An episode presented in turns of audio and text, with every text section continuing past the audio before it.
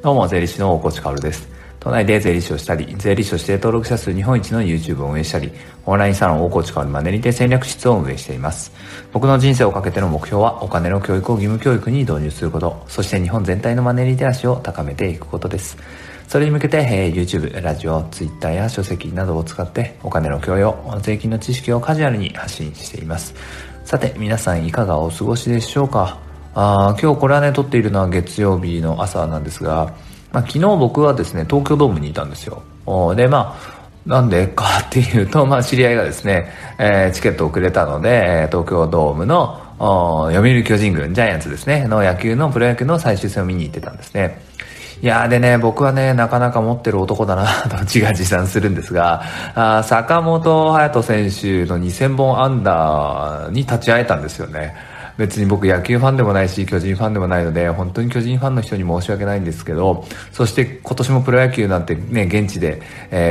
なんて観戦するのっていうのは初めてなんですけど、なんと2000本安打にね、立ち会えたわけなんですよね。で、思い返せば、なんか松坂投手の100勝も立ち会ったことがあるし、あとはこれも全然わかんない話になってくるけど、大昔ですよね、鹿島アントラーズのレオナルド選手とかが引退試合もなんかたまたま立ち会ったことがね、あったりしてね、なんかそういうのを結構持ってるなと、なんかビジネス的側面でもっと持ってる男になりたいなとか思いながらも、昨日はスポーツ観戦をしていたわけですが、やっぱりすごいですよね。その何かを成し遂げる男っていうのはスーパースターだなと思うんですよね。2000本安打あと1本ですみたいな感じで試合が始まって、あ、そうなんだって思ったら、いきなり1打席目でね、坂本選手は打って、そして 2打席目、2001本目がね、ホームランなんですよ。すごいですよね。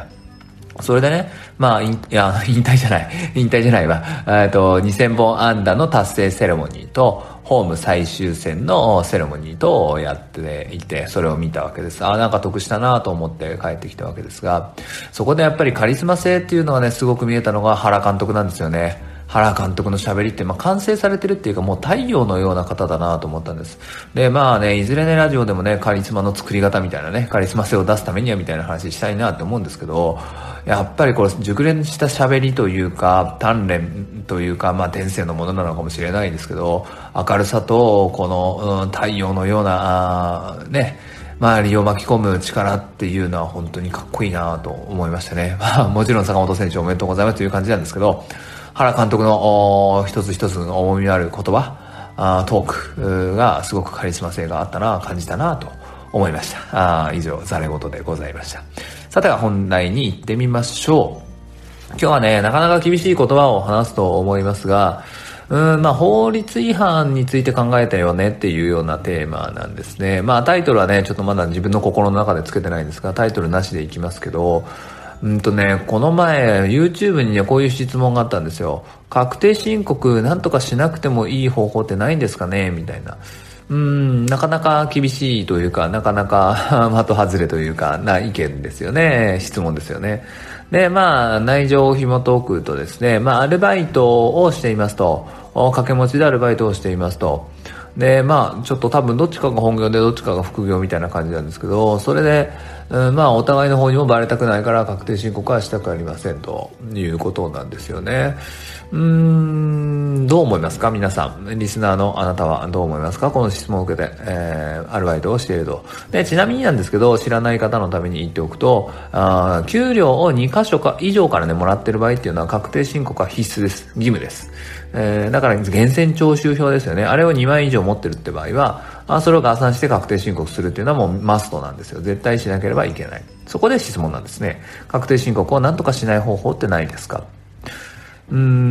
はね、難しいというか、例えて言うんであれば、私は人を殺めようと思う、殺そうと思うけれども捕まらない方法はありますかって言ってるのと同じ意味ですよね。法律違反をするんだけれども捕まりたくないですと。法律違反をするんだけれども罰せられたくないんですと。どうしたらいいですかと言ってるのと同義なので、あやふやな感じに思った人とか、質問者の方はね、聞いていないとは思いますが、なんとかしなくてもいいんじゃない、少額ならとか思ってた人がもしいるんであれば、ここは心を改めてほしいなと思いますね。完全にこれはもう所得税法違反なので、法律違反なんですよね。で当然殺人事件とかね、そういうものっていうのは刑法なのかな、刑法違反とかになるわけですよね。だからそれと同じですよ。罪の重さはさておき法律違反ですから同じですからね。ここはね、なんか強く言いたいなと思って今日は話してみました。で、めちゃくちゃ時間が余るんですけど、この法律違反っていうのはね、やっぱり再度ね、こう自分の中で落とし込んでいく必要はあるよなって思うんですよね。殺人って言えばさ、それダメだよねって、とんでもないよねみたいな、飲酒運転とかもいやダメだよねって皆さん思うじゃないですか。じゃあ所得税法違反って言ってもはてってなりますよね。どんなことみたいな。でも確定申告が義務にもかかわらずしないってことは紛れもない所得税法違反なんですね。でもこれはもう本当に僕は何度も言いますけど、まあ知らない人もね、知識を収集していない、知識不足だという意味では悪い部分もあると思います。そしてちょうど昨日の放送で知識がないことによって人生が積んでしまう話っていうのもしました。だからね、自分の身を守るためにはこういう部分のお金の知識っていうのも蓄えていかなきゃいけないんだけれど、元をたどればね、一番悪いのは日本政府ですよね。お金の教育、税金の教育っていうのを教育現場から全部奪って、にもかかわらず大人になったらお金とか税金のことちゃんとしてよねっていうのはさすがに無責任すぎる。だから僕はそれが許せなくてお金の発信とか税金の発信っていうのをしているんだけれど、まあなかなか届きませんよね。ですから、ああそうだねって感銘を受けている人たちがもしいるんであればね、僕の放送っていうのをあなたの隣にいる大切な人にシェアしていただけたらなと思います。まあここからちょっと話をそらして法律違反だけれどもみたいな話もちょっと一つしておきたいなと思います。法律違反はね、やっぱりしちゃいけないんですよ。しちゃいけないんだけれどもね。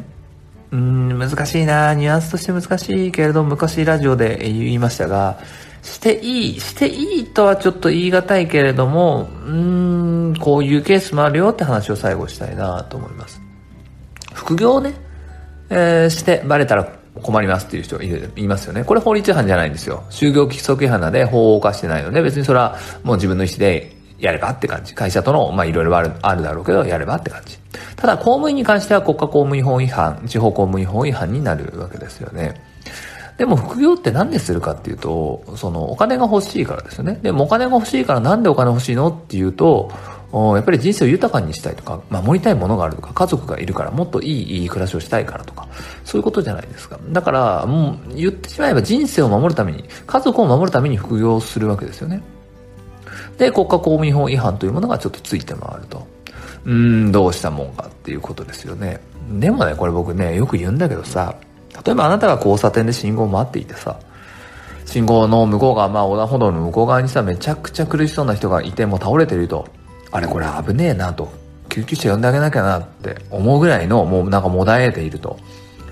で、信号は赤であると、車は通ってないと、これ赤信号無視して、助けに行ってすぐ救急車なんか呼ぶよねって思うんですよね、僕はね。でもこれね、じゃあ法律的にどうなのって言ったら道路交通法違反ですよね。赤信号無視、そうですよね、信号無視してるんで。でさ、これはまた難しい問題だよね。今日は前半はさ、確定申告はしないってことはまあ法律違反だよ、殺人を犯すのと一緒だよって言ったけれども、当然赤信号を無視することも道路交通法違反で法律違反なんだよね。でもっていうところなんですよね。難しい問題だと思います。でもやっぱりこういう話もしないとね、逃げになるので今日は今最後しましたけれど、やっぱり何が大切か、何に重きを置くかっていうのは考えなきゃいけないなと思いますよ。だから副業をね、したいけれども国家公務員法違反だな、当然法律を犯せとは僕は立場上言えないけれど、守りたいものと法律とどっちが大切ですかっていうところですね。